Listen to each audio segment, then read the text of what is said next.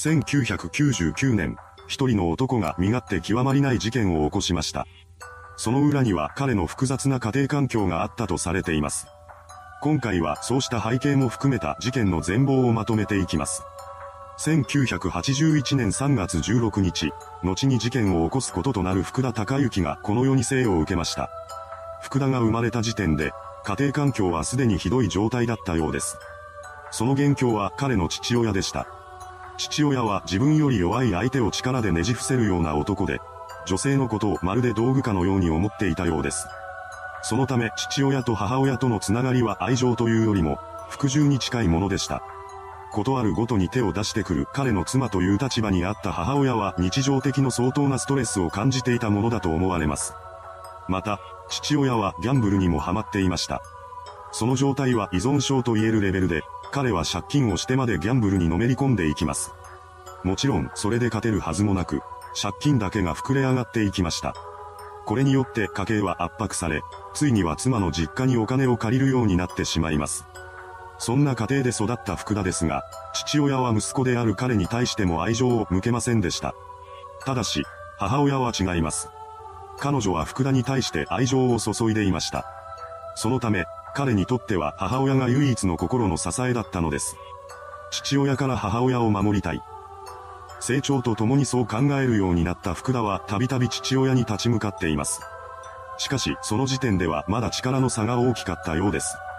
結局彼も返り討ちにされてしまいました。そして福田が中学1年生だった1993年、ついに悲劇が起こってしまいます。うつ病を患っていた母親が自らの意思でこの世を去ってしまったのです。現場となったのは自宅の倉庫でした。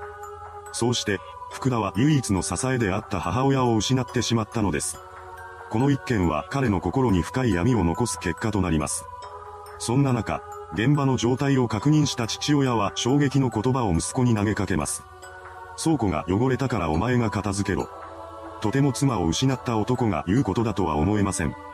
しかも、そう命じられたのは母親のことが大好きだった息子なのです。この時、福田が何を感じていたのかはわかりません。それが母親にもう会えないという悲しみや喪失感だったのか、父親に対する怒りだったのか、はたまた何もできなかったという悔しさなのか、いずれにせよ、彼は心に深い傷を負うこととなりました。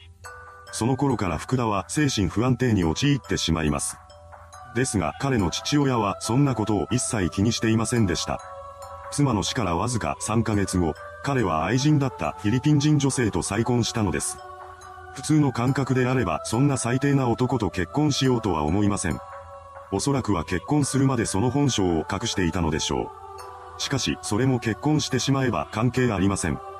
父親は新たな妻であるフィリピン人女性と一緒に暮らし始めた途端に、またもや力で服従関係を作り上げました。その後、間もなくして夫婦の間には男の子が生まれています。これによって福田は兄となりました。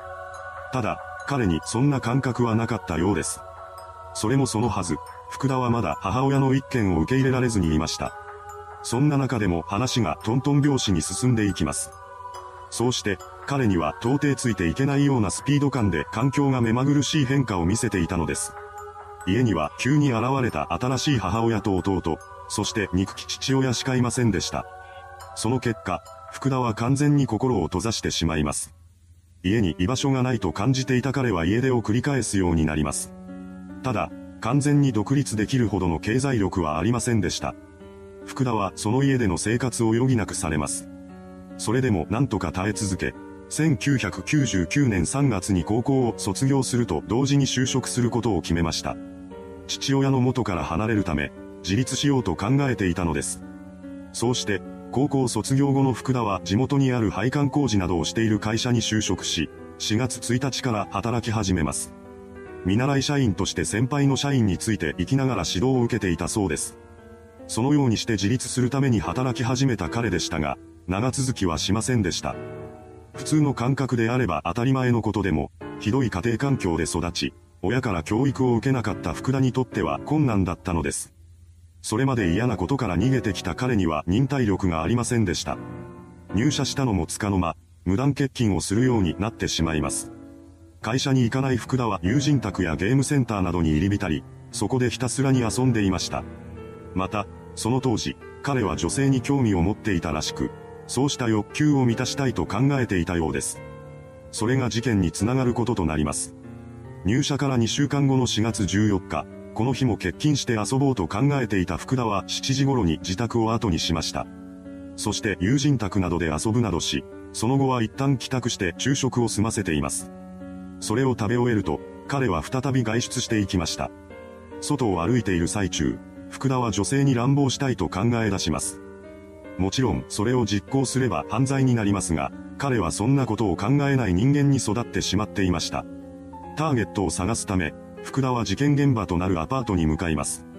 その際、布テープや小手紐などを用意していたようです。アパートに到着した彼は排水検査の作業員を装って部屋を順々に訪ねていき、ターゲットを選定していきました。そして14時20分頃、被害者となる本村さん宅のチャイムを鳴らします。ドアを開けて出てきたのは本村弥生さん。部屋には生まれて間もない赤ちゃんもいました。福田は本村さんを標的に定め、排水検査を装って部屋に上がり込みます。彼が勤務先である会社の作業服を着ていたことから疑いの気持ちは生まれませんでした。福田が部屋に上がった後、本村さんはテレビ鑑賞を始めます。そんな彼女に福田は襲いかかりました。本村さんは突然の事態に驚きながらも暴れて抵抗します。その姿を見てパニックになった福田は勢いのままに彼女を手にかけたのです。そのすぐそばには赤ちゃんもいました。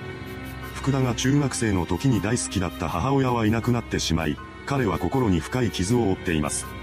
そんな過去があるのにもかかわらず、福田は生まれたばかりの子供から母親を奪ったのです。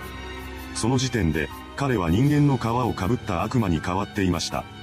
犯行後の福田は当初の目的を果たそうとします。その行為は異常などという言葉では言い表せません。そんな中、母親を手にかけた悪魔と同じ部屋に残された赤ちゃんが泣き出します。福田は泣いている赤ちゃんを抱き上げました。しかし一向に泣き止む様子はありません。この泣き声を聞いた近隣住民がこの部屋を訪れたら事件が発覚してしまうかもしれない。そう考えた彼はさらなる罪を重ねました。なんと、母親に続いて子供までその手にかけたのです。そして事件発覚を遅らせるため、彼は母子を押し入れなどに隠したりするなどといったことをしています。さらに、部屋にあった財布を盗んでから逃走しました。その後の福田は友人宅を転々とするなどしています。そんな中、被害女性の旦那であり、乳児の父親である本村博さんが仕事を終えて帰宅してきました。そこで本村さんは地獄のような光景を目の当たりにします。彼はすぐさま警察に通報し、現場には光警察署の署員が駆けつけてきました。そのようにして事件が発覚し、山口県警は捜査本部を設置して捜査に乗り出します。必死の捜査が行われ、すぐに福田の存在が浮上することとなりました。そして事件から4日後の1999年4月18日に彼が逮捕され、捜査は終結することとなったのです。逮捕後、本事件はマスコミによって大々的に報道されます。犯人が18歳だったということもあり、大騒ぎとなりました。それから取り調べが始まったのですが、その際に福田は異常な言動を繰り返します。そのため彼は精神鑑定を受けることとなったのですが、そこでも生まれ変わったら被害者と夫婦になるなどと語り出しました。自身のした犯行を認めた福田でしたが、反省はしていなかったのです。その後、1999年8月11日に山口地裁で初公判が開かれ、そこから裁判が始まりました。犯行当時福田が18歳だったことが影響し、様々な論争が巻き起こることとなります。そうして裁判は長く続き、最終的な判決が下されるまでに12年以上の時を要することとなりました。刑が確定したのは2012年3月14日、弁護団による上告審判決訂正の申し立てが棄却され、福田には第一審の休刑通り死刑判決が下されたのです。この判決を受けた被害者遺族の本村さんは次のように話しています。決して嬉しいとか、喜びの感情はない。彼にとっては大変残念かもしれないが、罪はきっちりと償わなければならない。判決を受け止めてほしい。自分の人生を絶たれてしまうような被害者がいなくなることを切に願います。裁判が進んでいく裏で本村さんは犯罪被害者遺族として犯罪被害者の会を設立し、犯罪被害者等基本法の成立に尽力していました。彼が本気で戦ってくれたおかげで、犯罪に巻き込まれた被害者の支援や保護などが国策として行われるようになったのです。一方、福田は刑が確定した後も受け入れようとせず、弁護団は再審請求しています。ですが裁判所はこれを棄却し、2020年12月7日に再審請求が認められないことが確定しました。現在、福田は広島拘置所で刑の執行を待っている状態です。いかがでしたでしょうか？あまりに卑劣な犯行。逮捕後も反省の色を見せなかった犯人ですが、刑が執行されるその日まで自分のしたことを見つめ直し、罪の重さを理解してほしいものです。それではご視聴ありがとうございました。